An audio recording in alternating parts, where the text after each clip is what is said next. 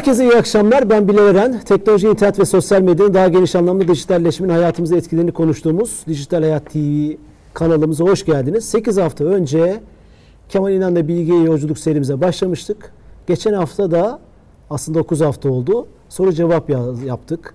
Eleştirilere, yorumlara, katkılara bir kulak verelim istedik. Bir nefes alalım istedik. Gayet de güzel şeyler geldi. Eleştiriler de geldi.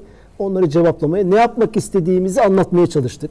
Nefes alıp. Şimdi 9. haftada e, yolculuğumuza devam edeceğiz. E, aynı formatta devam edeceğiz. Yine yorumlarınızı, eleştirinizi bekleriz. Facebook, Periskop ve YouTube'dan e, e, yayında olacağız. Hocam tekrar hoş geldiniz. Hoş bulduk. Şeref verdiniz. E, 8. bölümde teknolojik fantezilere girmiştik. Evet. E, birkaç tane bu konuda Singularity olsun, Kurzweil evet. olsun. Evet. Ve anlatmam, özellikle bana dediniz ki anlatmam gereken birkaç şey daha var. Evet. Onlar üzerinde durmamız evet. lazım 9'a geçmeden. Söz evet. sizde hocam. Şimdi bu bizde olmayan tür insanlar vardır. Bu Amerika'da daha çok var. Daha küçük yaştan itibaren kafasını bir şeye takar. Bir, bir amaca takar. Ondan sonra onun üzerinde gider. Yani hayal dünyası geniştir. Bizde yani Türkiye'de çok az böyle insan ben tanıyorum ama şey, Amerika, Batı toplumlarında daha çok böyle Eğitim insan. Bunlardan bilmiyorum neden olduğunu.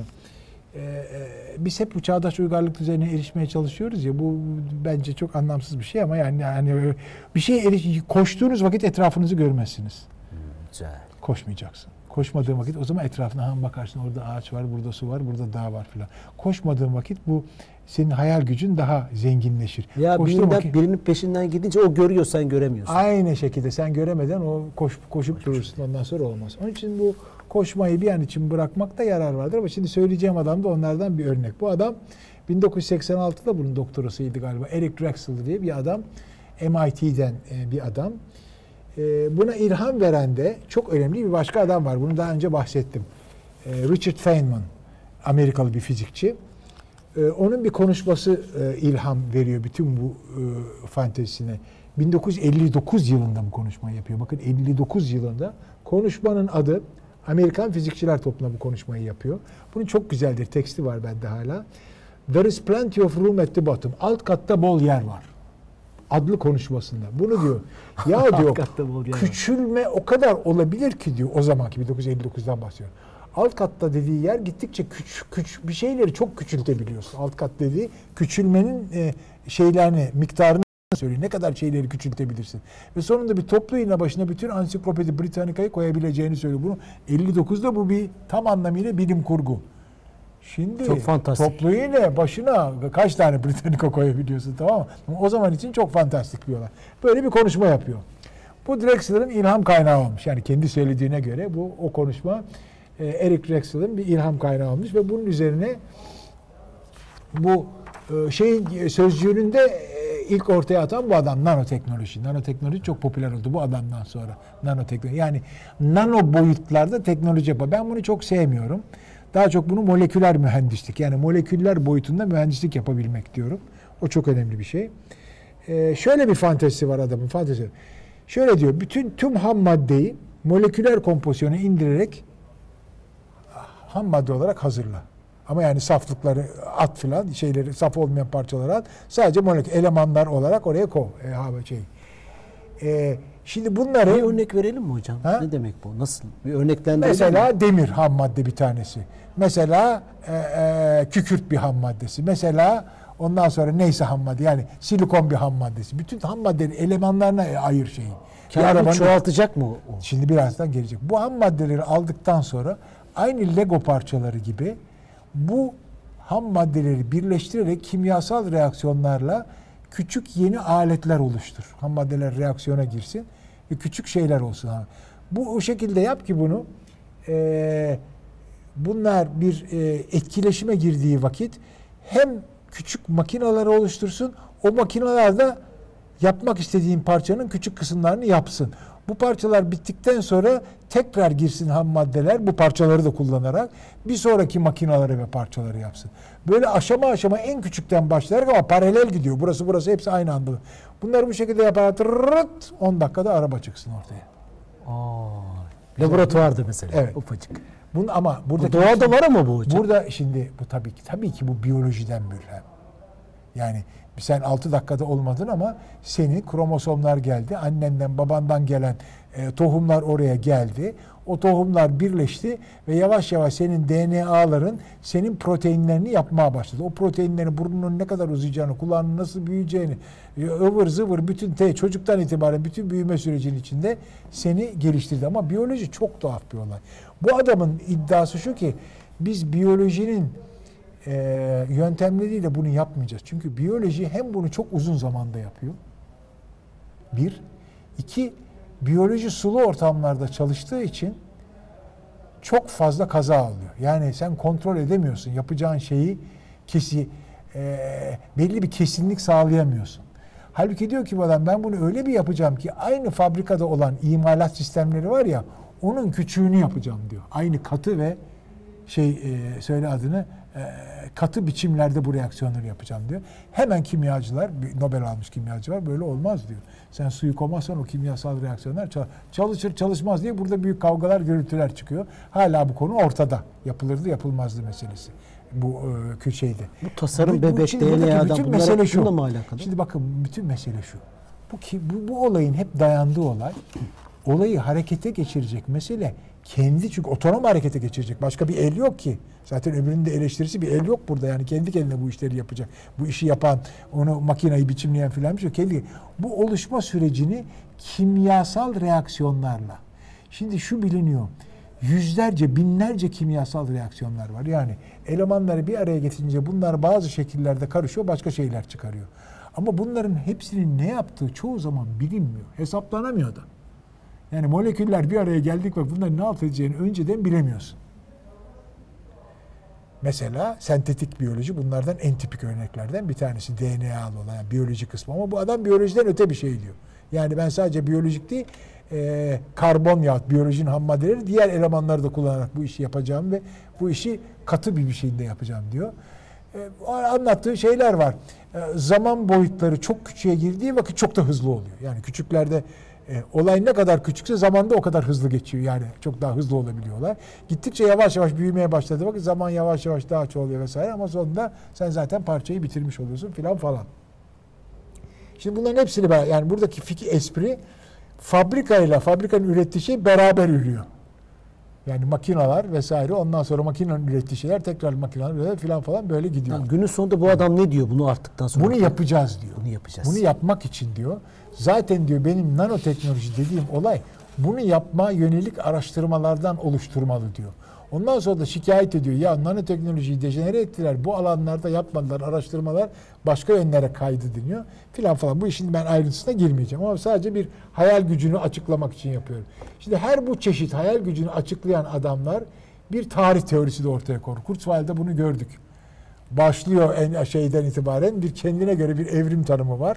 Ondan sonra enformasyon kavramından bilgiye DNA, takmış. beyinler bilgiye, enformasyona takmış. Enformasyon, Enformasyon bilgi aynı İşlenmiş şey değil mi? Ha filan. Şimdi burada diyor ki dört tane devrim vardır diyor. İlk başta diyor tarım devrimi oldu diyor. Yerleşik, yerleşik tarım toplumu diyor. Canlılar dünyasında ilk nanoteknoloji uygulaması. Yani ne yaptık biz? Yaban bitkilerinden, yaban pirincinden normal bizim yediğimiz pirinci ürettik. Ondan sonra yaban hayvanlarından evcil hayvanlar ürettik. At diye bir şey yok ki daha önce. Yani bütün şu anda bildiğimiz hayvanların büyük bir çoğunluğu olmayan bizim ürettirdiğimiz diyor. çiftleş diyor ama öyle de ondan yani onu diyor demesi değil. Bu doğru, bu gerçek, bu bir gerçek. Yani şimdi bizim bütün tarımda yediğimiz bütün ıvır zıvır hepsi tamamen belli deneyler sonucu lezzeti kolay üretilmesi dahi vesaire yaban değil hepsi. Diğerlerine yaban diyoruz. Bunlar yabancı değil. Bizim kullandığımız At şeyler. yoktu. Biz mi ürettik arada? Tabii. Hayır. Biz ürettik şöyle. Yani iki ayrı bitkiyi çiftleştir, yani neyi çiftleştirdiğine bağlı. Sen e, atla eşeği çiftleştirirsen katır katır çıkıyor değil mi mesela? Hani şimdi söylüyorum tamam mı? Şimdi buna benzer çiftleştirmeleri farklı şekillerde yaparsan, tarımdaki üretim koşullarını değiştirirsen, tohumlarda farklı tohumları yan yana ekersen şu bu ben bu işi ama insanlar bu işi anladı. İlk nanoteknoloji budur diyor. Yani burada biz şeyler de ama biz bu işin moleküllerini falan hiç bilmiyoruz. Hiç bu, tam, bu konuda tam cehaletsizleşti ama deneye deneye buğday üretebildik diyor mesela. işte deneye deneye şunu bunu üretebildik. Bunun tohumlarına erişebildik. Ondan sonra üretmeye başladık diyor. İlk bu. İkinci sanayi devrimi. Ondan sonra baktık diyor biz makinalarla gayet güzel işleri üretiyoruz. Sanayi devrimi artık anlatmayayım bir daha sanayi devrimi belli. Ondan sonra diyor biz e, e, enformasyon devrimi yaptık diyor. Nano yüksek frekanslar nano boyutlu elemanlarla ne oldu? Bitler birleşti. e, Bir enformasyon yapıları oluştu. Bunları yolladık, işledik. Her bir şeyi yaptık diyor. Şu anda yaşadığımız olayı anlatıyor. Anlatabildim mi? Ondan sonra kendisini ondan sonra koyuyor. Şimdi benim söylediğimde diyor bu olayın dördüncü evresi diyor.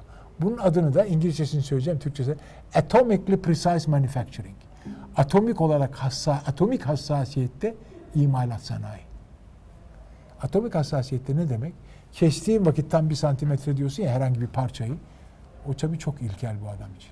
Adam diyor ki atomuna kadar bu olacak. Yani şu molekülleri tık bunun içinde yerleştiriyor. Dördüncü devrim bu diyor. Dördüncü devrim bu diyor atomi. Nasıl ki diyor bitler e, information'da e, biz e, sürekli analog değil dijital olarak tam anlamıyla bitlerle sayıları ifade edebiliyoruz. Tam o e, şu kadar bitlik Evet, sayı evet, oluyor evet, falan evet, diyor. Bu ay- aynı olayı uzayda düşünün diyor.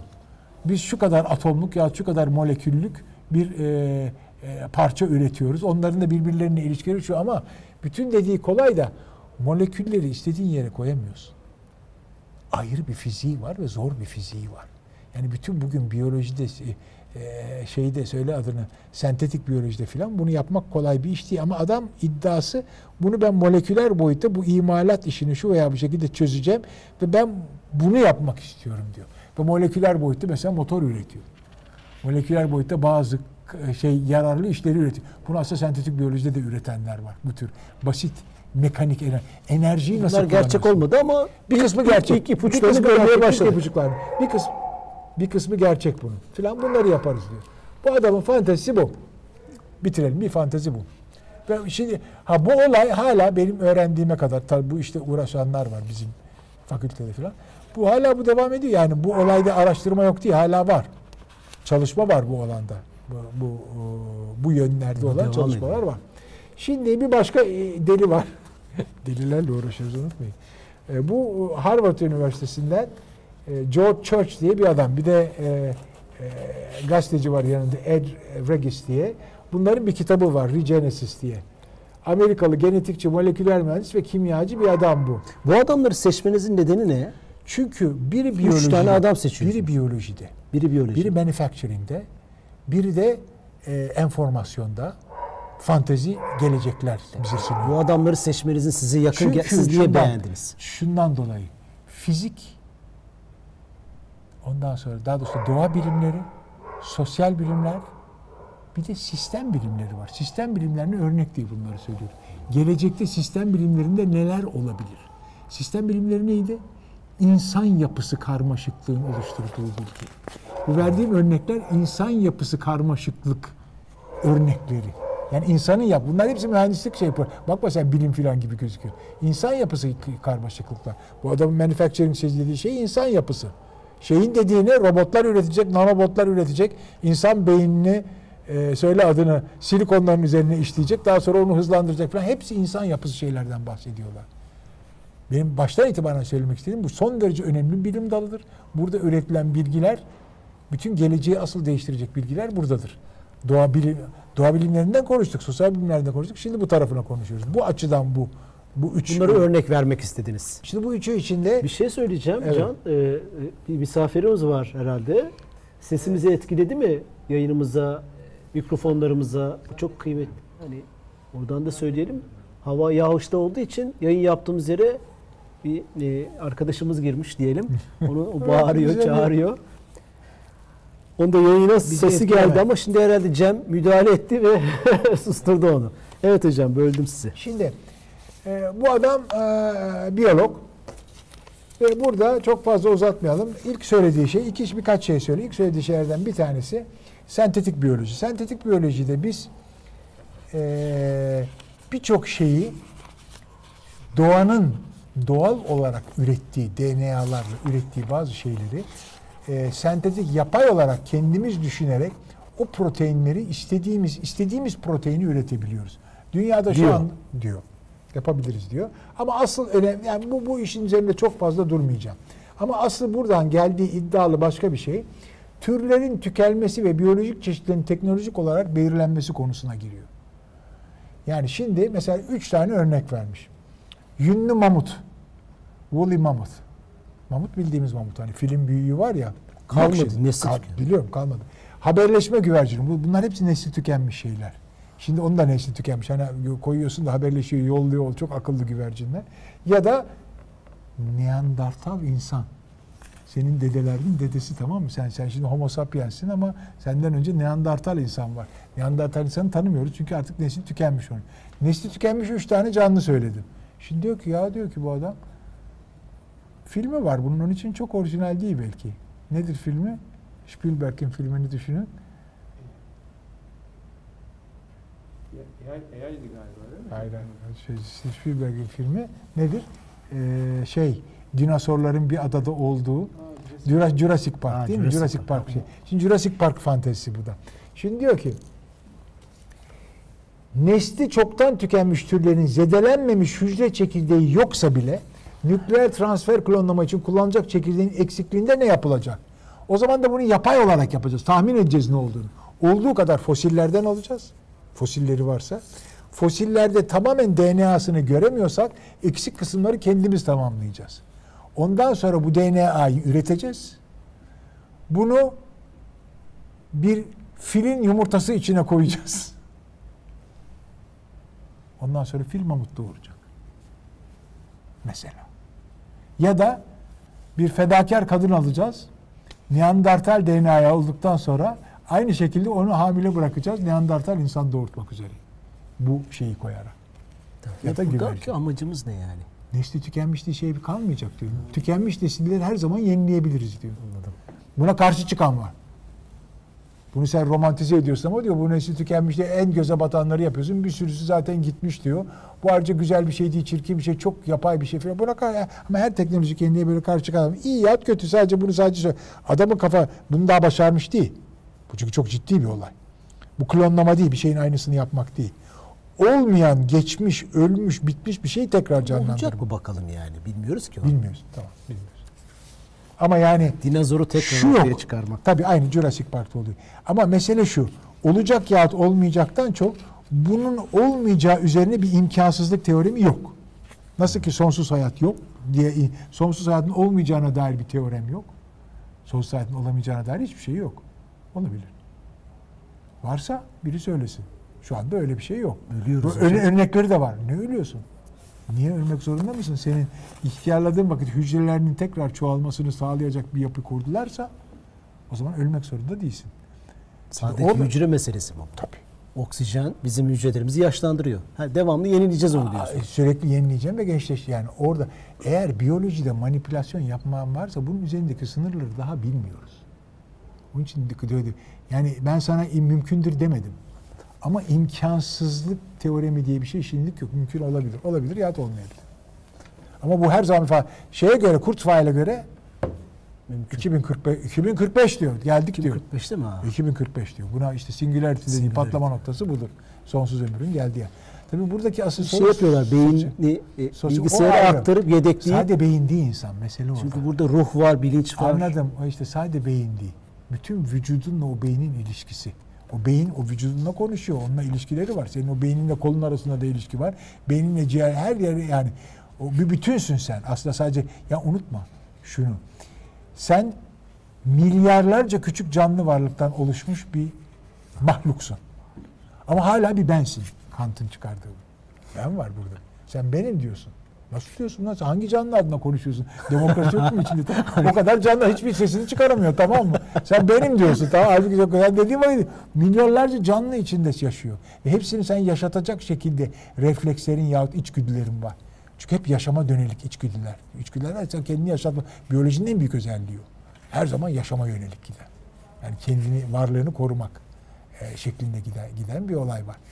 Onun için e, burada şimdi buradaki adamın dediği bir tek e, daha mütevazi. Sen şeyi biraz okursan en son e, Economist'in sayısında çok güzel bir eki vardı. Technology Quarterly'nin her şey yapar. Her dört ayda bir, üç ayda bir. Orada e, şeyden bahsediyor. Çok güzel bir ek. E, yapa, e, söyle adını e, ne? Ah, biraz önce söyledim. Hatırlayınca aklımıza gelir hocam. Sonuçta üç şeyi de söylemiş olduk. Bir şey de söyle. Bu da işte onu yapıyor. Filin, Neandertal insanın vesaire e, şey yaptı. Evet üç soruyu da sordu. Üç Yani- bilimle ilgili de fantezisi olan kişiden örnek vermiş olduk. Sizin hoşunuza gider. Evet, evet. Mesela bunun içinde Hawking yok Sentetik anladım. biyoloji. Demin söyleyeceğim şey oydu. sentetik Sentetik, biyoloji eki. Çok güzel bir ek o. Şeyde o yani okunmayı tavsiye ederim ben. Çok karışık bir olay. Yani şöyle tabii ben bir elektronikçi olduğum için baktım. Elektronikte de çok karışık olaylar var. Fakat elektronik insan yapısı bir olay. İnsan yapısı şöyle insan yapısı bir olay. Elektronik mühendisliğinin aletlerini insan yapmış. İnsan yaptığı için insan mantığına uygun. Transistörleri, yarı iletkenleri alıyor. Onları nasıl birleştirdiğini, nasıl devre kurduğunu yaptı. Hep insan Yapmayı da bozmayı da biliyoruz. Hep Tekrar yapmayı insan- da biliyoruz. Onun için anlayabiliyoruz. rahat. Ama insan yüzünü yapamıyoruz. İşte bilmiyoruz. Boz... Hayır daha Gibi beter. gibi. Daha beter? Bunu e, evrim yaptığı vakit evrim senin anlamanla hiçbir ilişki. Sen anlayasın diye bunu yapmıyor tamam? Evrinde buna şeyin örneği kör saatçi örneği. Hayır, evrime Evrimin için de aynı Ya şey Evrime geçerli. inanıp inanmasın önemi yok. O da geçerli. Hiç evrime inanıp evrim evrime inanmayanlardan da bağımsız gidiyor tamam? Onun için evrimin sonuçları illa anlaşılacak diye bir şey yok. Ona doğru gitmiyor. Halbuki elektronik sonuçları illa anlaşılacak çünkü insan yapıyor. Öbüründe insanın yapısı diyor. Yani anlatmak istediğim o. Doğanın yaptığı bir şey evrim. Onun için çok karışık. Onun için orada yapay zeka çok daha önemli çıkıyor. Şeyde söyle adını e, sentetik biyolojide ama şimdi oraya değil. Şimdi başka şeye geçiyoruz. Şimdi efendime söyleyeyim. 8'i bitirdik o zaman. Bitirdik. 8 Niye Hawking'den falan bahsetmiyorsunuz? Değerli değil mi sizin Ya, için? yok. Öyle bir taş Yani atmış. değerli belki ama şu anda herkesten bahsedecek halim yok. Yani e, o başka bir, bir fizikçi bulayım o konuşsun bol. Fizikçi de değilim ki ayrıca onun için öyle bir şey konu. Benim de, e, benim derdim bunlar. Evet, sizin derdiniz Benim derdim bilgi türü, bilgi. Bilgi türü. Bilginin türleri Kıymetli ve olan o. türler arasında bugün karşı karşıya kaldığımız sorun. Bu sorunun çözümünü biri çözse ben rahatlayacağım, bırakacağım bütün bu işleri. Ama yok çöz- çözüm yok. Yani değil mi? Ya bütün bu Belki de çözümü yanlış yerde arıyoruz. Yahut da yanlış olabilir. Şimdi bu konuşmadaki program şöyle ben çok kısaca bir programdan bahsedeyim. Ee, otomasyonun türlerinden bahsedeceğiz. Bir geri beslemeli kontrol sistemleri. Ondan sonra otomatlar. Sonra kolektif otomasyon. 9'a geçtik değil mi hocam? 9'a geçtik. Otomasyon teknolojilerine giriş. Otomasyonun türleri ve kısa tarihi. Öyle demişim ben. Sen öyle demiştin. İstediğin gibi de. Tamam mı? Ee, yakın tarih örnekleri. Bir, şimdi şunu elektromanyetizm keşfi otomasyonun evreleri. Yani burada elektriğin tarihine de giriyoruz. Tamam mı? Dolayısıyla. Elektrik tabii giriyoruz. Çare yok. Otomasyonun evrelerine giriyoruz. Otomasyon elektrikle başlamış bir şey. Hayır, miyiz? hayır. Daha önce başlamış ama çıkmaza girmiş. Bir yer ilerleyemiyor. Elektrik gelmeden ilerleyemiyor. Şimdi bir zaman zavallı adamların düştüğü duruma bak niye ilerlemediğini anlayacaksın. Tamam mı? İlk ilk hesaplayıcılar vesaire. vesaire. Oo, buhardan önce dişlilerle dişlilerle toplama çıkarma yapıyor. Onun çok güzel belki onu gösterebilirseniz çok güzel bir alet var. Şimdi gösteririm size de. Şimdi ilk başta bakalım. Otomasyon türleri dedik değil mi? İki ayrı türünden bahsedelim. Bir tanesi bizim geri beslemeli kontrol sistemleri diyoruz. Çok basit şu. Kendisi ve dış dünya üzerinde ilgili değişiklikleri sürük, sürekli bir biçimde ölçerek belli bir amaca doğru kendini düzelterek ilerleyen sistem. Yani dış dünyasını ölçüyor. Bir amaca doğru gidiyor, yapıyor. Bir- Birazdan örnek vereceğim. Bütün bunlar yere değecek. Şu anda havada konuşuyoruz. Bu ülkelere göre çalışan sistemlere geri beslemeli kontrol sistemleri diyoruz. Şimdi örnekler verelim. Bu tür ile hızlı çalışan bir örneğini vereyim. Hızlı çalışan bir örneği hedefine kilitlenen güdümlü bir füze. Çok hızlı çalışıyor. Füzeyi neydi? S-400. Tamam füzeyi yolluyorsun. O bakıyor hedefini görüyor. Aradaki mesafeyi sıfırlamaya çalışıyor sürekli olarak. Tamam mı? Oradan sinyal alıyor. Onun nerede olduğunu görüyor. Gördüğüne göre kendi pozisyonunu görüyor. Kendi hızını ve mesafesini değiştirerek sürekli aradaki mesafeyi azaltmaya çalışıyor. T2 yakınına bir yere varınca patlatıyor. Onu vurup düşürüyor. Bu güdümlü füze tipik. Çok hızlı çalışan bir sistem. Kontrol sistemi. Ne yapıyor? Ölçüyor. Hareket ettiriyor. Ve amacına varmaya çalışıyor sürekli. Daha yavaş çalışan bir sistemine bakalım. Şu odanın hararetini 20 derece tutan bir termostat var orada değil mi? Sen sürekli ısıyı değiştiriyor musun? Yok. Bir kalorifer mekanizması var.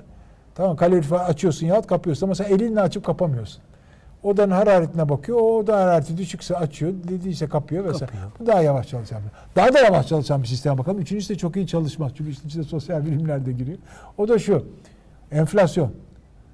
Enflasyon çoğalınca merkez enflasyon çoğalınca Merkez Bankası para politikasına göre ne yapıyor? Para politikasını sıkılaştırıyor. Tamam mı?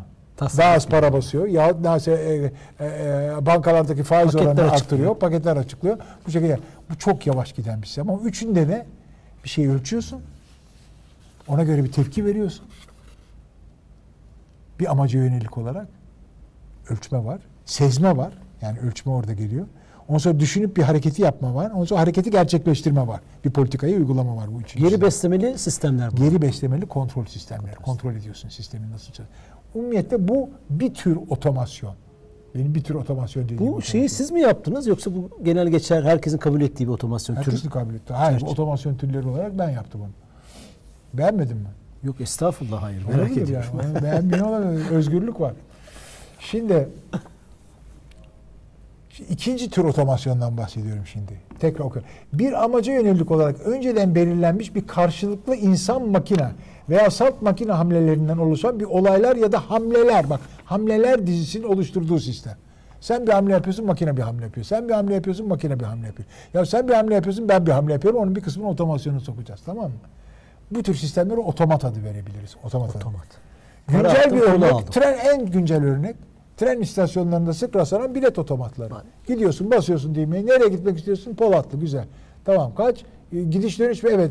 Soru soruyor. Gidiş dönüş, evet basıyorsun. Evet, zat tut falan gidiyor. Tamam mı? En tipik. Burada ne oluyor? Senin yahut da sana içecek yahut yiyecek veren bir alet. Sürekli senin bir düğü yani senin bir şeyin var. Onun sana bir tepkisi var. Makineyle senin aranda bir ilişki Bu da var. geri beslemeli diyemez miyiz? Bir Tabii tane- bu da geri beslemeli ama öbüründe bir süreklilik var. Bunda kesik kesik hareketler var. Bir de bunun etkileşimli olmayanı var. Demin söyledim Prag'daki yahut Çekoslovakya'daki saat mesela bunun gibi gidebiliyor. Görevi var. Saat başı çık öt. Me- Mesela yahut e, bunun fantezisi şeydi, şey robotudur. Söyle adını. E, e, Hoffman hikayeleri operasındaki orada adam aşık olur bir robot kıza, şey balerine. O balerin aslında kurgusu biter, düşer ondan sonra tekrar adam kurar. Ondan sonra şey adam canlı zanneder, aşık olur filan. Buna göre fanteziler. Bu da tamamen bir robot yani. Dans eden bir robot. Böyle fanteziler var. Şimdi bu güzel. Şimdi burada şeye girelim. Biraz daha bu işin e, anatomisine girelim. Geri beslemeli kontrol sistemi bileşenleri nedir? Yani buraya biraz baktığımız vakit burada olan nedir?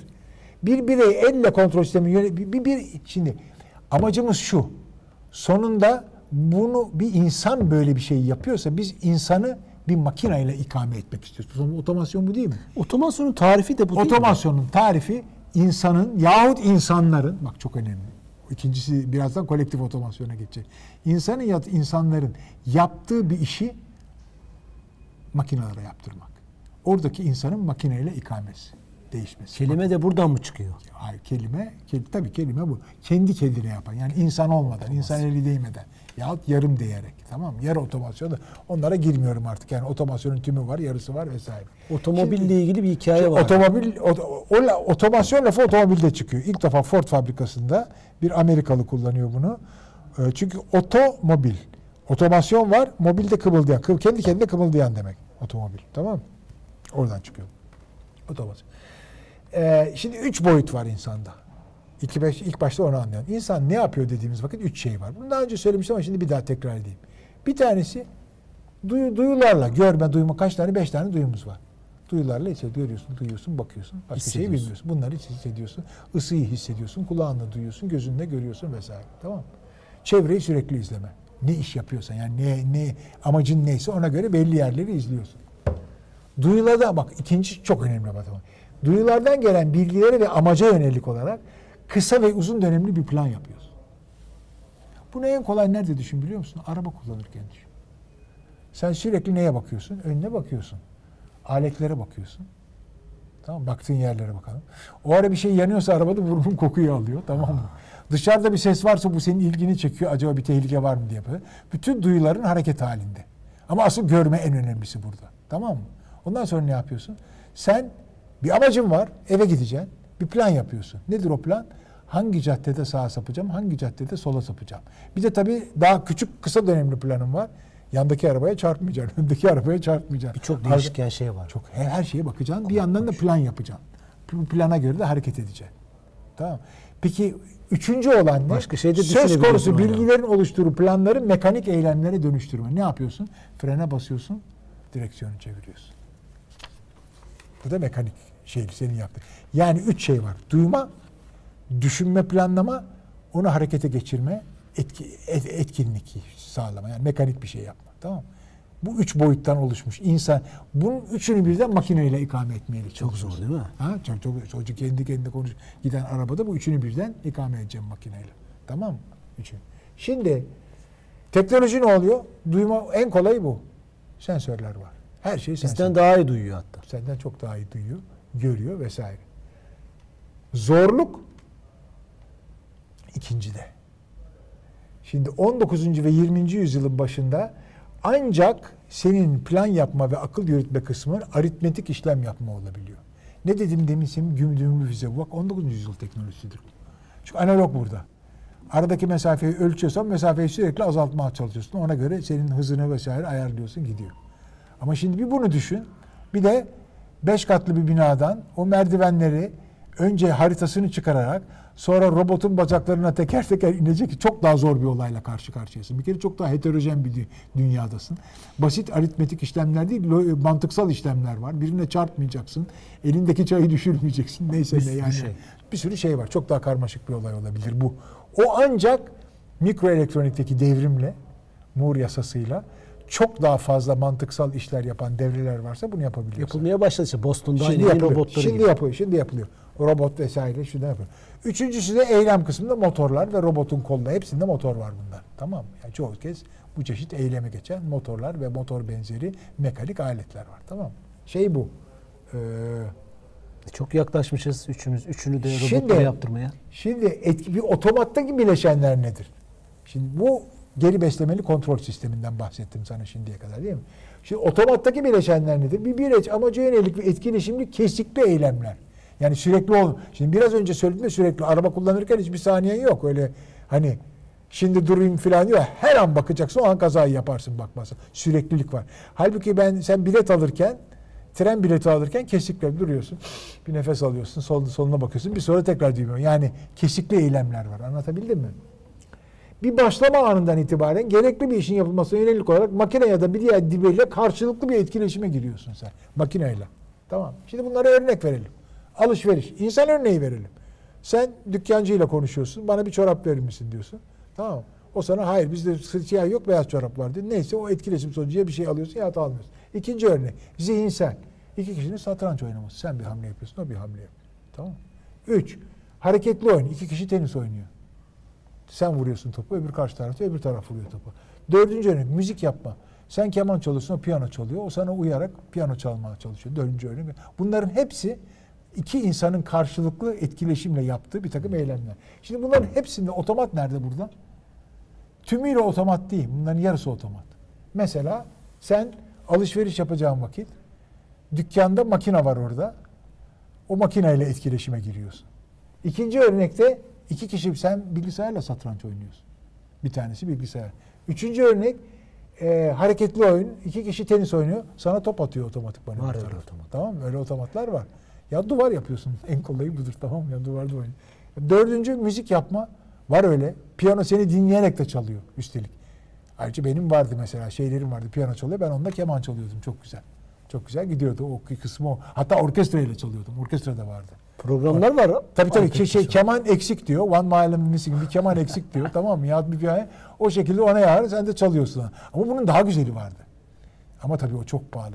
Piyano senin hızına göre ayarlıyor kendi hızını. Yani seni dinleyerek çalıyor. Ama tabii çok daha pahalı bir alet. Tamam mı? Şimdi buna göre bu etkileşimli olmayanlara Prag'daki saat dedik. O dans eden balerin dedik. Bu da üçüncü tür şey. Şimdi 1980'ler sonrası bu iki tür otomasyon birleşiyor. Eskiden bu iki tür otomasyonda birazdan örneklerine, tarihsel örneklerine geleceğiz bunun. Birazdan göreceksiniz ilk tarihsel örnekleri bunların nedir. Ama 1980'ler sonrası bunlar birleşiyor.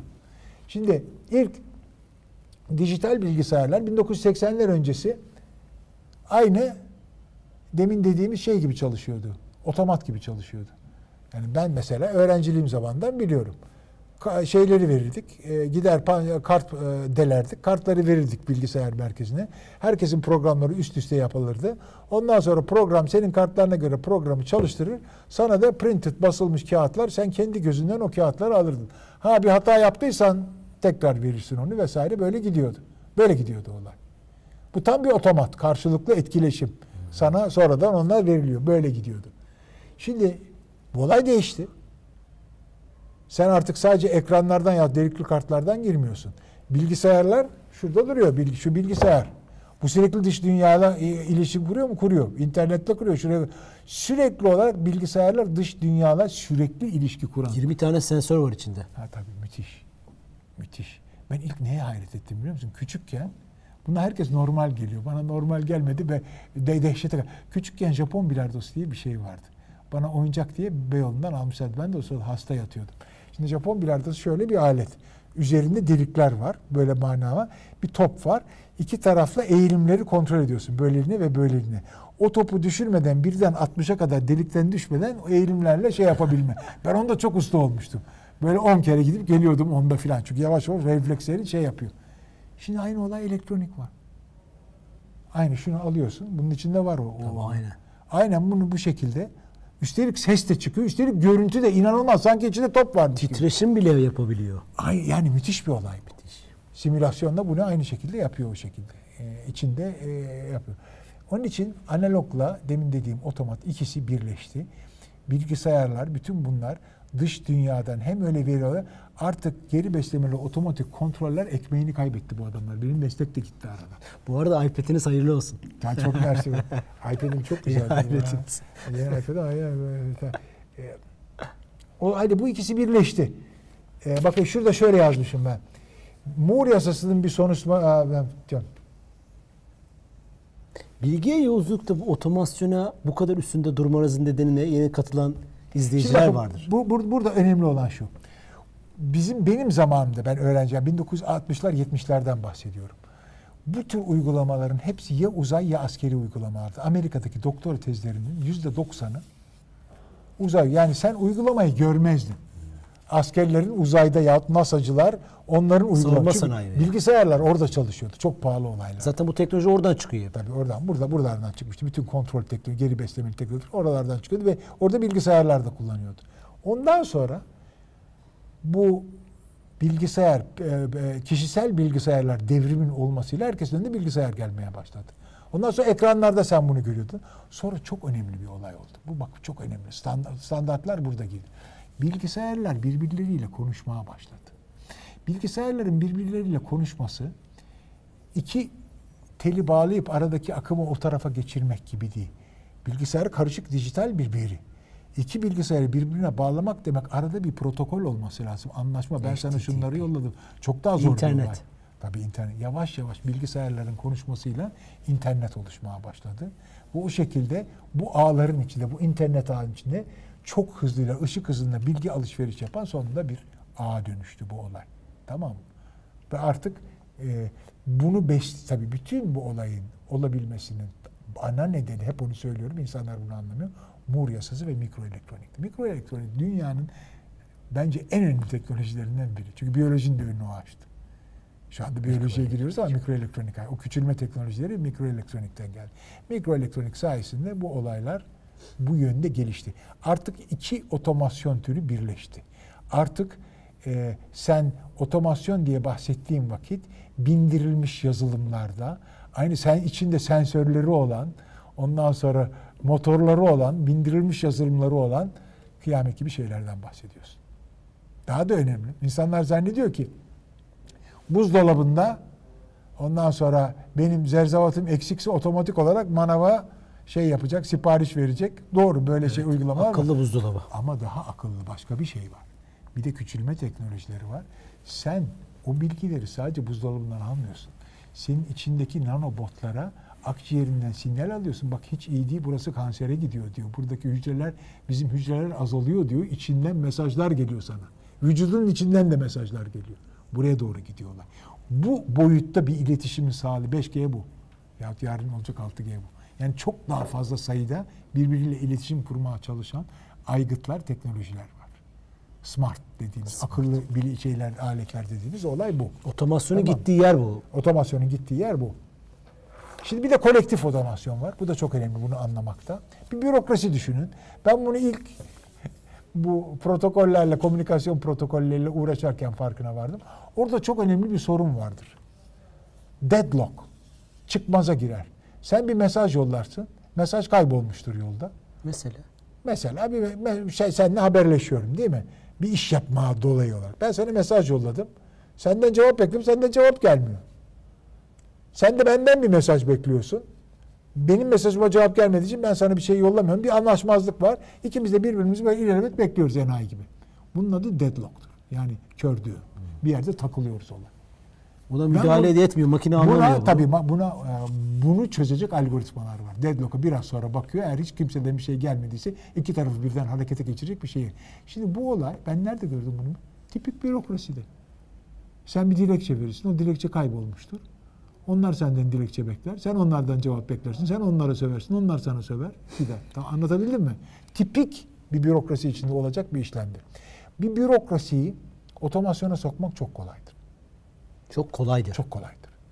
Ama şöyle bir boyut, yani kolaydır demeyeyim de şunu diyeyim. Bürokrasiyi otomasyona sokarken iki boyut var. Hem o bürokrasi dış dünyayla ilişki kuracak. Yani dış dünyayla ilişki kuran şeyleri olacak, ofisleri olacak. Bir de kendi içinde iletişimi olacak. Türkiye Gov.tr e-devlet kapısı dediğimiz Tabii. şey. Şimdi belki dijital devlet belki Şimdi de. e-devlet onu diyeceğim.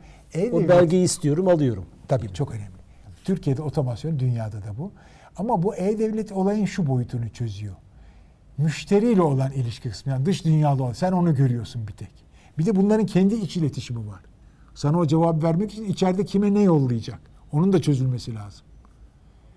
Ve ne kadar çok içinde agent, ajan varsa yani birim varsa o şeyin içinde o kadar daha karışık bir iç iletişim Yapıyor var yapıyor orada. sistemler var Yapıyor, yapıyor, yapıyor. falan. Yapmıyor demiyorum ama sadece kolektif otomasyonun boyutlarını söyleme. Bunun adı kolektif otomasyon. Senin artık otomasyona soktuğun bir insan değil. İnsan ikamesi değil. Bütün insanların çalıştığı bir bürokrasinin ikamesi. Anlatabildim mi? Bu da kolektif otomasyon. Network otomasyonu, ağların otomasyonu bir Hala, yandan. o tabii çok güzel, çok güzel. Asıl ağların otomasyonu. Zaten bürokrasinin otomasyonu. Çünkü networkler belki bilmiyorsun yahut biliyorsun. Herhangi bir network girdiği vakit otomatik olarak onu üye olarak içine alıyorlar. Ona bir ethernet numarası otomatik veriliyor. Sen farkında değilsin bunların ne olduğunu. Senin bilgisayarına bir otomatik ona bir ethernet numarası veriliyor. Ondan sonra o da senin sistemin içine katılıyor. Işık hızında bütün bunlar hallediliyor. Sen bunun farkına bile varmıyorsun. Dışarıda bir adam. Yani bu zaten network otomasyonu içinde bu çeşit olaylar çok hızlı. Bu çeşit olayları bürokrasi içinde yapmak da kolay. İki tane önünde engel var. Politik engel. Çünkü içeridekiler işsiz kalacak. Hepsini bu makineyle yapabiliyorsun.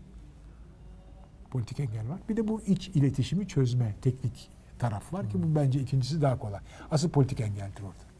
Yani e, bürokrasi iş atamazsın bürokraside insan. Çok kolay değildir. Aslında hepsi otomasyon olsa çok daha şöyle daha iyi olur. O zaman e, herhangi içeride bir ayrıcalık ya piston miston o tür şeyler çalışmaz. Anlatabildim mi? Otomasyona girerse onu yapamazsın. Zor yaparsın yani. Evet şey bu. Otomasyonun türleri bu. Tarifini yaptık, türlerine girdik. Türlerini bu Kaç üç dakika çeşit. oldu Can? Çok da şey yapmamak. Evet. Ama bayağı da konumuz var. Tamam, Konuşmamız şimdi gereken. şimdi şeyden e, geçmişten örnekler verelim. Şimdi Blaise Pascal tarihi söylüyorum bak. 1642 yılında mekanik hesaplayıcısı Fransa'nın Haute Normandie eyaletinde vergi toplanması için kullandı. Böyle küçük bir mekanik otomat yapıyor. Tamam mı? Otomat bunlar. Ha, şimdi yakın tarihten örnekler veriyoruz değil? Tabii yakın, yakın tarihte değil 1942 diyorum. Pascal'in adını verdiği hesaplayıcı Pascal'ın, Blaise Pascal meşhur bilim adamı. Toplama ve çıkarma yapıyor. Ve bu işlemleri tekrarlayarak yani sürekli toplarsan çarpma yaparsın. Çarpma ve sürekli çıkarırsan da bölme yaparsın. Bölme yapıyor. Pascal 3 yıl boyunca 50 prototip denedikten sonra ilk makinesini 1645 yılından bahsediyoruz. Çıkardı. Böyle bir makine var. Burada Elektrik öncesi otomasyon aslında. Tabii bu. bunlar abi. Şimdi bunların sefaletine birazdan geleceğiz. Leibniz, Leibniz tekerleği bakın burada çok güzel. Burada size şeyini de göstereyim şurada. Yok gösteririz onları ekranlarda. Bak şurada sana göstereyim. Leibniz, Leibniz tekerleğini üretti. Bu da döner dişlilerden oluşan bir olay. Şurada sana resmini burada. Ha şöyle bak. Bak bak. Bak. Şimdi şuraya bakarsan Şu iki tane dişli yaptı. Bunu daha yukarı çıkarırsam üç tane dişli yapıyor. Ters yönde dönerse çıkarma yapıyor. Dişliyi böyle ve böyle kaç tane dişli yaptığına göre o kadar sayıyı, santayı çıkarıyor ya. Toplamı topluyor. veya çıkarma bu şekil, yapan bir- Bu şekilde ama baksana alete dişlilerle yapıyor. Anlatabildim mi söylemek istediğimi? İşin zorluğunu. Bu işi daha da şeye götüren 1970 yılına kadar kullanılmış bu. kullanılmış evet. Çok Evet. ilginç. Evet. Öyle deniyor. Gibi örnekler var yani. Örnekler var. Asıl önemli olan burada hep adı geçen adam Charles Babbage'dir. Babbage. 1791-1800 bu en geçlerinden. Bu bayağı programlanabilir bir şey yapıyor ama bak burada yazıyor. Resimde Babbage bıraktığı parçalar olursa fark motoru deniyor buna. Ee, İlk yazılımı yapan 25 adam bu bin parçadan ve 15 ton ağırlığında ve 2.4 metre yüksekliğinde olacaktı yapılabilseydi ama yapılamadı. Böyle bir şey yapılamaz tabii. Çok sefil durumdalar bunlar. Niye sefil durumdalar? Çünkü bütün bu işleri mekanik dişlerle baş yani enformasyonu bilgiyi ya enformasyonu başka neyle hangi fiziksel değişkenle e, şey yapacaksın? Söyle adını temsil edecek. Temsil sorunu var. Yani enformasyonu temsil eden fiziksel değişken lazım. Öyle bir fiziksel değişken olacak ki enformasyonu ne yapıyorsun? Üzerinde işlem yapıyorsun. Toplama, çıkarma, çarpma. Ne yapıyorsun? Enformasyonu başka yere yollamak istiyorsun. Yollayabilirsen. Yollayamıyorsun tabii bu durumlarda. Yollaman out of question. Bir de depolamak istiyorsun. Senin karşı tarafın söylediği bütün rakamları hepsini bir depoya koyma. Nasıl kollayacaksın? O da yok. O halde bu mekanik olay hemen bir sonraki şeye geçersek tamam mı?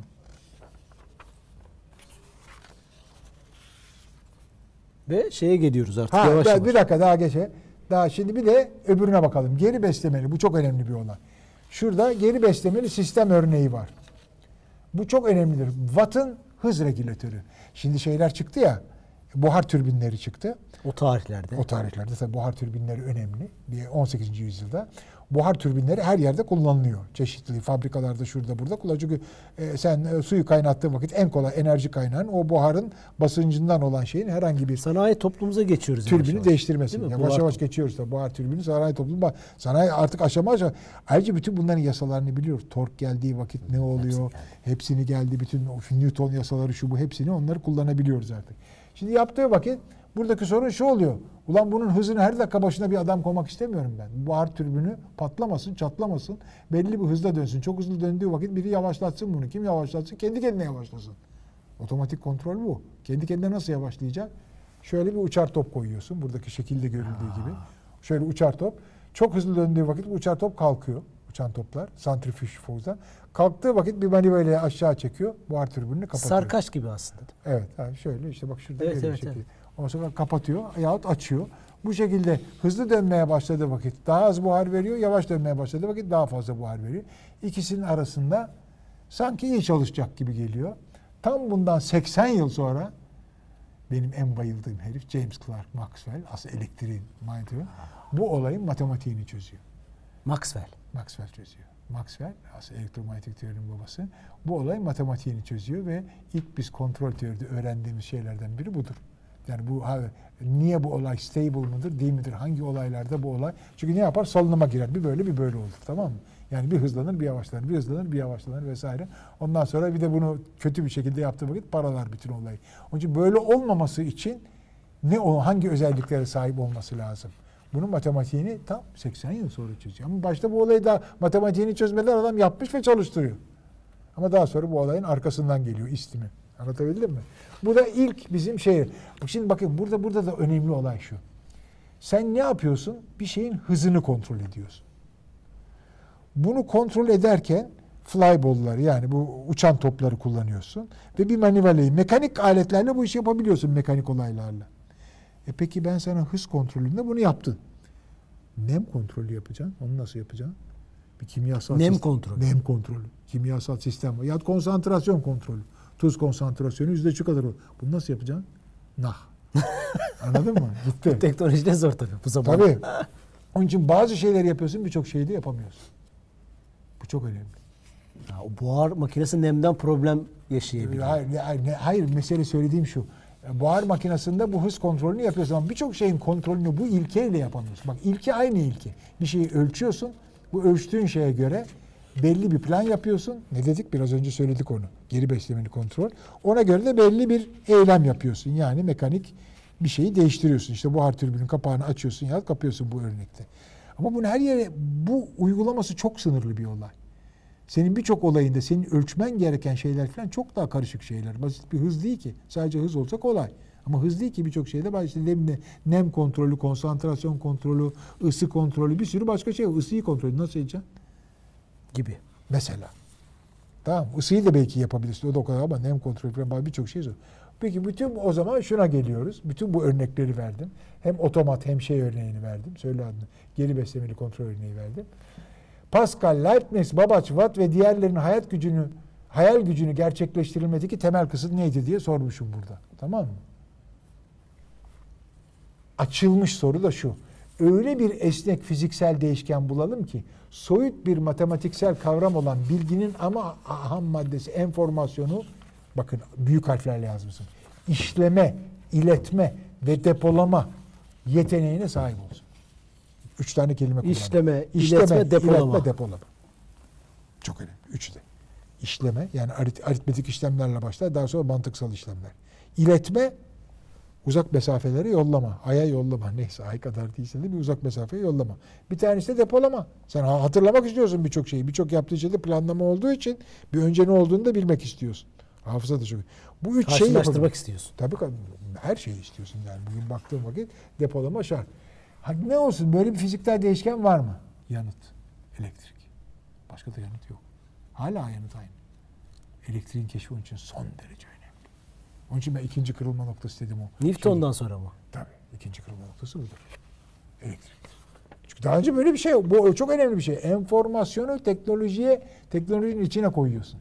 Artık bundan sonra teknolojinin içinde enformasyon var. Enformasyonu sen temsil edebiliyorsun teknolojinin içinde. O enformasyonu temsil edip manipüle ediyor. Ne yapabiliyorsun enformasyonu? İşleyebiliyorsun, iletebiliyorsun ve depolayabiliyorsun. Kenan İnan'la Bilgiye Yolculuk serimizde yeni bir sayfa açtık o zaman. Açtık Elektrik. tabii. İkinci evreye geldik. İkinci evre. Geldik.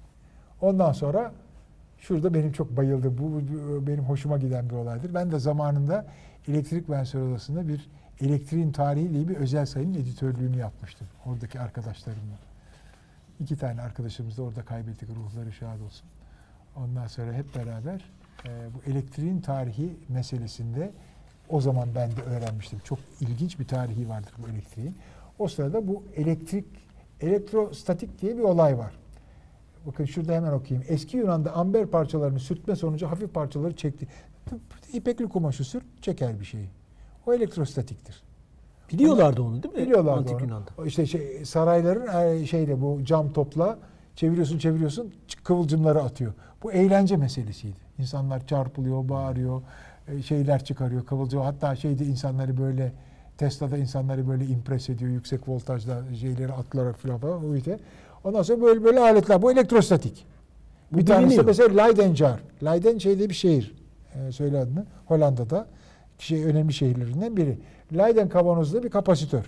Sen bunu şarj ediyorsun bu deminki dediğim şeyle, elektrostatikle. Ondan sonra bir şeyin üzerinde deşarj ediyorsun. Mesela o sırada yapılan ilginç bir deneyim var 18. yüzyılda. Ya bu elektriğin hızı ne diye bakmışlar. Çarpıyor ya adam. Kumaşlarla bağlamışlar nehrin öbür tarafına. Buradan yine öyle. E, elektriğin hızı tabii ışık hızı. Sen ne kadar ölçmeye çalıştın? ha çok hızlı ya ölçemedik filan demişler. Sonunda gibi şey yapmışlar. İşte, e, yapamadık, yapamayacağını anlamışlar. Neyse bu bir olayda elektromak, e, elektrostatik. İkinci yerde de bir de mıknatıs olay da biliniyor. Eski çok Thales'e göre çok önceden biliniyor. Hatta işte Manisa Magnesya'dan gelir bizdeki Manisa'da. Çünkü magnetin e, olduğu yer ham maddesi.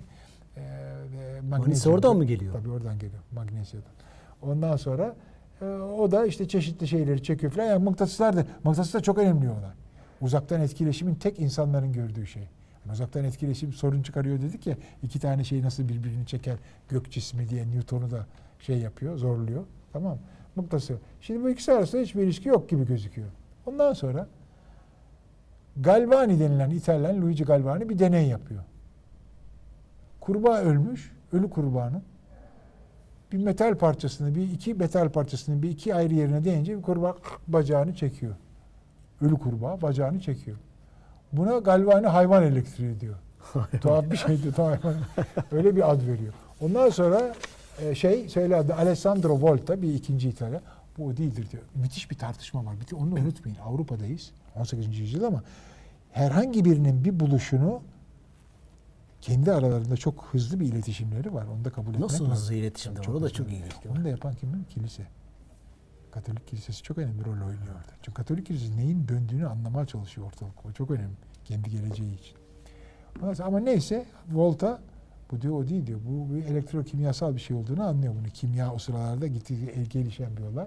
Ondan sonra bakıyor ki bu iki tane ayrı kimyasal olayı aldığım vakit e, e, buradan e, e, şeyi şuradan gördüğünüz pile biliyor pile ne demekse pile of things tepe. Üst üste koyarak bu kimyasal parçaları sürekli bir elektrik voltajı ildir. Bak kapasitör deşarj edince biter. Halbuki sürekli elektrik voltajı olsa sürekli akım geçiyor görüyorsun. İlk defa böyle bir kaynak bulduk. Ondan önce öyle bir kaynak yok. Sürekli elektrik akımı oluşturan bir kaynak yok yeryüzünde. İlk defa voltanın pili. Pile.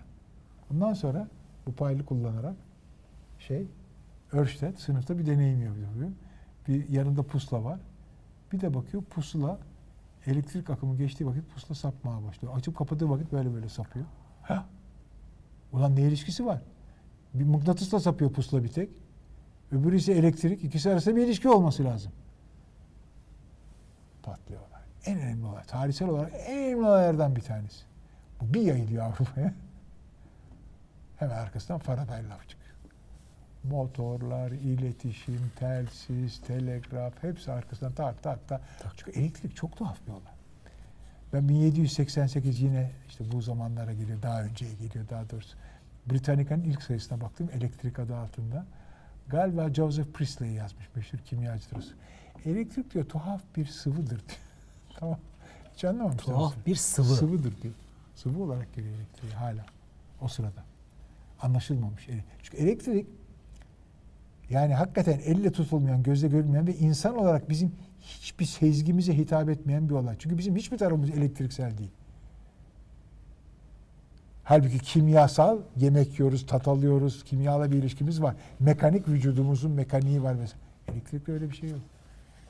Elektrik hep seni bypass ediyor. Onun için çok tuhaf bir, çok soyut bir olay. Onun için 19. yüzyıla kadar 2000 yıl beklemiş bu iki olay. Bir birleşince kıyamet kopuyor bundan sonra. Bu da Örstedt'in Jeneratör, telgraf, aydınlatma, iletişim, telefon, Ondan gramofon sonra falan Allah ne uçup verdiyse gidiyor yani. ondan sonra tam anlamıyla uçup gidiyor. Fakat ondan sonra şu sayfayı, şey bu. şu sayfayı kitabıma koydum. Gördünüz değil mi o sayfa?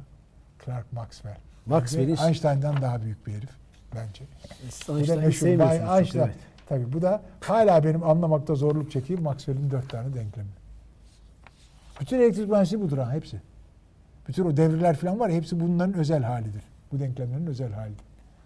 Dört tane denklemini şey yapıyor adam ortaya koyuyor. Kitabınızda var sanırım bu.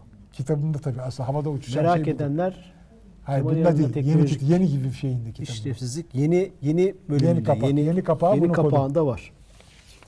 Evet hocam yavaş yavaş sona gelelim mi? Geldik. Otomasyonda radikal devrim dedik. Teknoloji ve türleri neyi değiştirdi? E, tabii elektrik toplumsal sözleşmeyi de değiştiriyor. Tabii. Beraber yaşarken herkes ayrı yaşamaya başlıyor. Yani sosyal yaşamı, kültürel yaşamı sadece bilim adamlarını, teknoloji değil. Bambaşka Tabii, bir şeye her şey geliyor. Belki değişiyor. bunu da konuşmak lazım. Tabii. Bu bölümde şunu yeni açan, yeni dinleyen, yeni katılan izleyicilerimiz bu seriye olmuş olabilir. 1, 2, 3, 4, 5'i kaçıran. Otomasyona, bu bölüme, bu büyük fotoğrafta niye önem var? Kısaca bir cümleyle bunu Çünkü bu bütün bugünkü bilgi toplumunun temelinde yatıyor. Çok önemli. Çünkü niye temeli? Şu nedenle temelinde yatıyor.